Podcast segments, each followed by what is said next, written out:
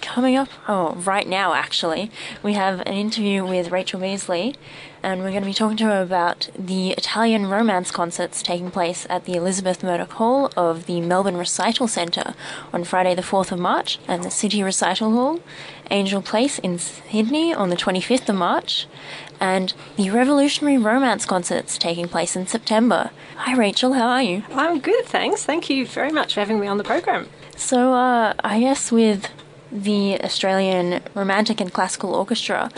My first question is what draws you to romantic and classical music over Baroque or like more modern classical pieces? Well, actually, I play the whole gamut, so I, I, perform all that repertoire. But for this particular orchestra, we wanted to really focus on that repertoire, the Romantic and classical, so late 18th and ma- mainly the early 19th century repertoire, and performing that on the period instruments, so on the instruments of the time, and using the performance techniques that were used that have been lost over time. I mean, I think we're often sort of searching back in time to see actually how how did people look at this music and what were the interpretations, what was the meaning behind the music, um, spending a little bit more time in that research area, uh, exploring the composer's intentions a little bit further uh, than we would in a normal symphony orchestra.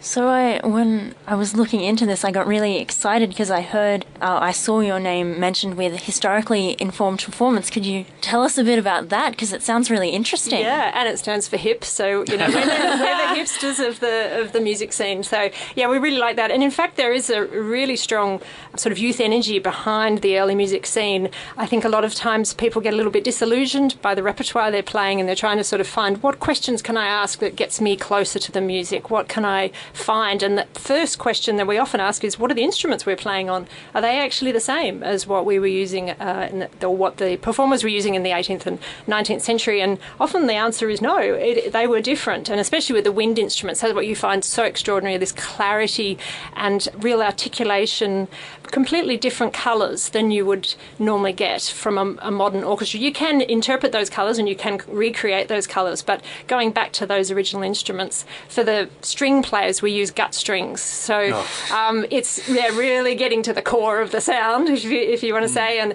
and actually, it's interesting because I've been doing a bit of research lately on the mind and the gut, and you sort of go, hey, you know, there's a, there's a real connection mm. here. There's something that's closer to the, the tactile feeling because there's quite a bit of roughness in those those gut strings, but it, it means that it's got a more speaking quality to the sound, and uh, we just really enjoy questioning a bit further than the normal musical line. Mm. I want to quickly hone back, stay on that instrument question for a while, because yes. as I was researching, you do use 100 year old instruments and old instruments. Yes. You've said things so colour and like how it speaks. Yes. And more specifically, does that, is that a resonance thing? Like, how do you, what, what, for you as an artist, do you feel connection with that particular yeah, instrument? well, I mean, in all um, musical spheres, I mean, you can use old instruments. It's sort of how you use them. So even my modern violin is, is old, but for me, particularly when I play Baroque, rock repertoire, I'm playing on an instrument from about 1759, and the classical repertoire, I'm playing on an instrument actually from Vienna from 1811. Wow. And yeah, and I, and I found it in Vienna too. So, you know, that connection also to the country and that that instrument was around at that time when mm. these composers were performing. How does it connect? Well, it takes a little bit of kind of extra care to make them work. Mm. the wind instruments, uh, there's less of those instruments available. So we tend to be using copies of the original instruments. Mm. So they go, the makers go to the museums and, and study the instruments and then recreate them um, because obviously obviously with the moisture that comes from playing a wind instrument, they tend to have got to the point where you can't use them anymore. Luckily, with string instruments, we, we generally have uh, the original instruments. Mm-hmm. The bow, which is arco, which is the name of the orchestra, mm-hmm. we, we sort of use that acronym, arco in, in Italian, uh, meaning the bow. Oh, and that's, yeah, so wow. that has. Yeah, yeah, yeah, so that has that slightly different structure to, to a modern bow. Um, but to be honest, this repertoire that we're playing uh, in this program program in uh, March is going over the border between uh, these transitional bows and into the modern bows. So you'll find a combination of them actually on stage as well because there was never a date where everyone said, okay, let's switch over to the latest thing. I mean, right. it is a bit like, you know, uh, using the latest phone. You know, half people are using them and half people are still using their old, Nokias. you know, Nokias or whatever. so you've got that kind of mix that was going on. And I think that creates a bit of a tension um, because you're all trying to play the latest repertoire, but some with the older instruments and some with the newer setups. And I think that really creates a, a real buzz um, in the sound. And we, we also perform at a lower pitch, so a quarter tone lower than uh, the modern pitch, and that's slightly more. You were saying about resonance. That's resonance comes a little bit from that slightly lower pitch. Again, with the instruments, following on from that question, I know there's a lot of instruments that just sort of aren't used anymore or aren't around. Is there any like specific one you can think of that you're like, this should be brought back into modern day classical music? Well, I mean, when you when you look at the wind instruments, especially, I think there's a lot of different instruments which are not used uh, through the repertoire. But often the composers chose to use that repertoire specifically for certain colours, and when those colours weren't required, then those instruments sort of became out of favour. But there were there was a lot more variety in the instruments, especially in the Baroque period. You had different sized violas, for instance, that really created uh, a different range of dynamics and a different range in the voicing. Uh, so you get a little bit with that. That now we sort of t- tend to standardise a little bit more. So there was probably a bit more variety within each instrument genre, but actual instruments that have died out, I, I, I wouldn't really know more about that. Um, it's just the yeah the variety. I mean, interesting. You can have um, pianos that had lots of different pedals. Uh, at the time, so the 19th century, early 19th century pedals, where they would have a drum in the piano or um, sort of special bassoon effects. So you can see that they were really searching for these colours. I mean, we would never get that on a modern piano nowadays, um, or even on a you know the earlier pianos. But this, I think that's the fun part is kind of going a little bit outside the range of oh, it's just sweet, beautiful music, and finding a little bit more sort of the fun stuff in there. Um, I have a question. So you talked about these pieces being um, a dialogue between the older, how they used to be played, and the ones that you're playing now, and the dialogue and the questions that come out of that.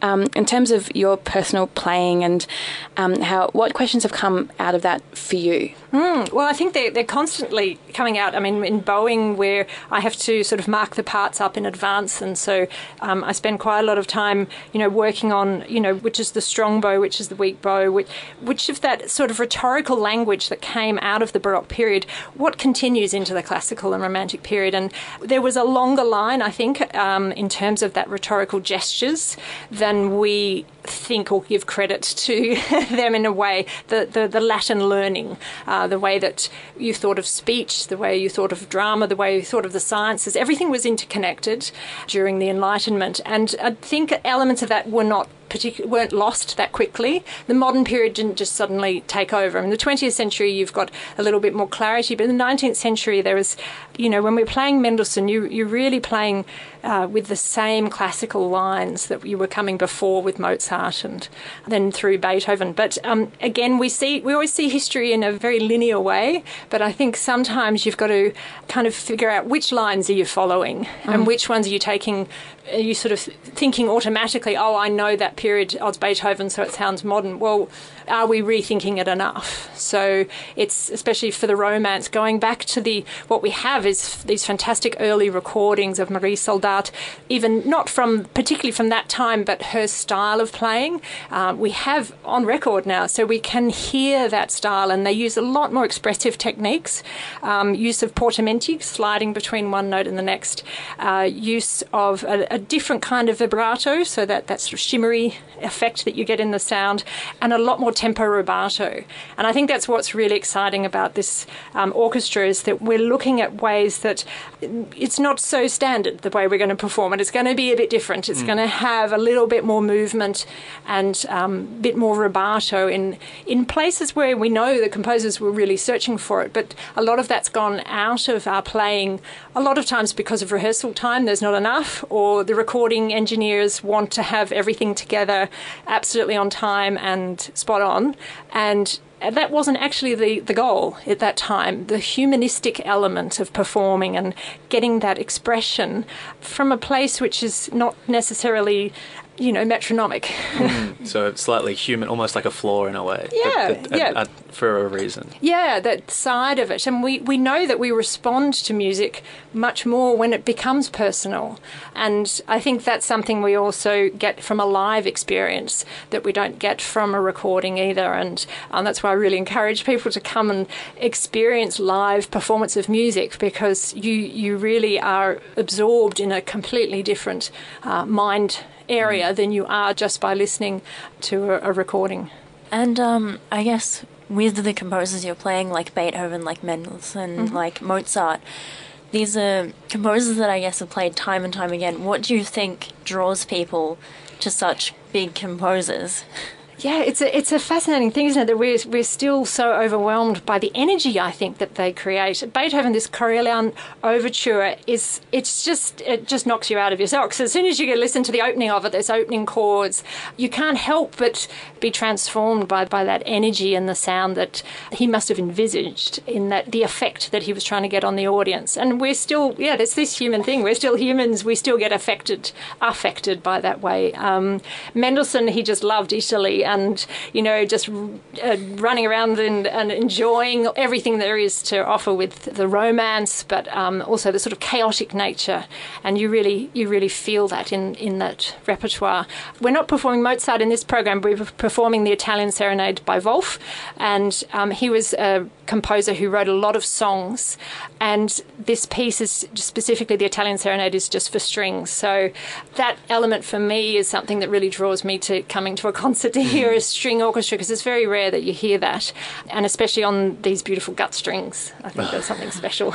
um, just we're running out of time, but I do have one more question as well, and then we can do other things. But I wanted to focus on your solo performance, Mm-hmm. and you've talked a lot about sort of the orchestra as a whole. But in your own performance, what should people, perhaps who don't know music so well, especially classical baroque music, Yep. um, what should they listen for? Like that's going to be new and interesting, and I think the term's revitalised.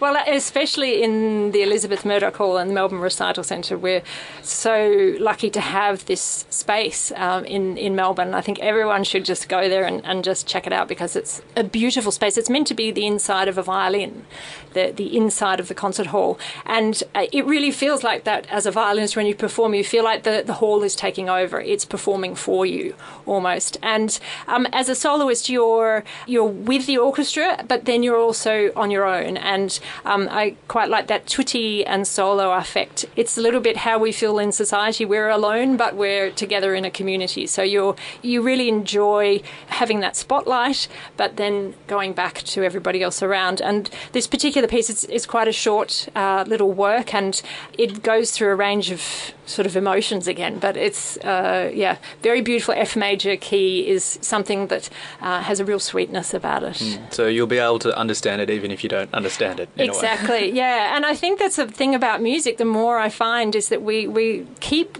trying to think of language to solve everything, to solve all our problems, to solve communication. You know, actually, language comes in more than just the spoken word, it also comes in music. And if you allow yourself to use that, then I think that, you know, really enhances society and, and our, in general, this Well, that, we've got our soundbite. That's beautiful. that's, that's be. Thank Um, you. Just quickly before we finish up, any other projects you're working on or anything else you'd like to plug? Um, well, we're doing uh, lots of concerts at the Melbourne Recital Centre coming up. Uh, Melbourne Chamber Orchestra uh, performing on the 2nd of uh, March, um, actually at Deakin Edge, uh, Federation Square, but also the 5th of March at the Recital Centre. Ludovico's band, we're celebrating Monteverdi, and with my quartet courts, uh, performing with Sally Ann Russell. We're doing a concert on Tuesday, the 14th of March. But um, just to backtrack, the concert with the Australian Romantic and Classical Orchestra is on the 24th of March, not the 4th.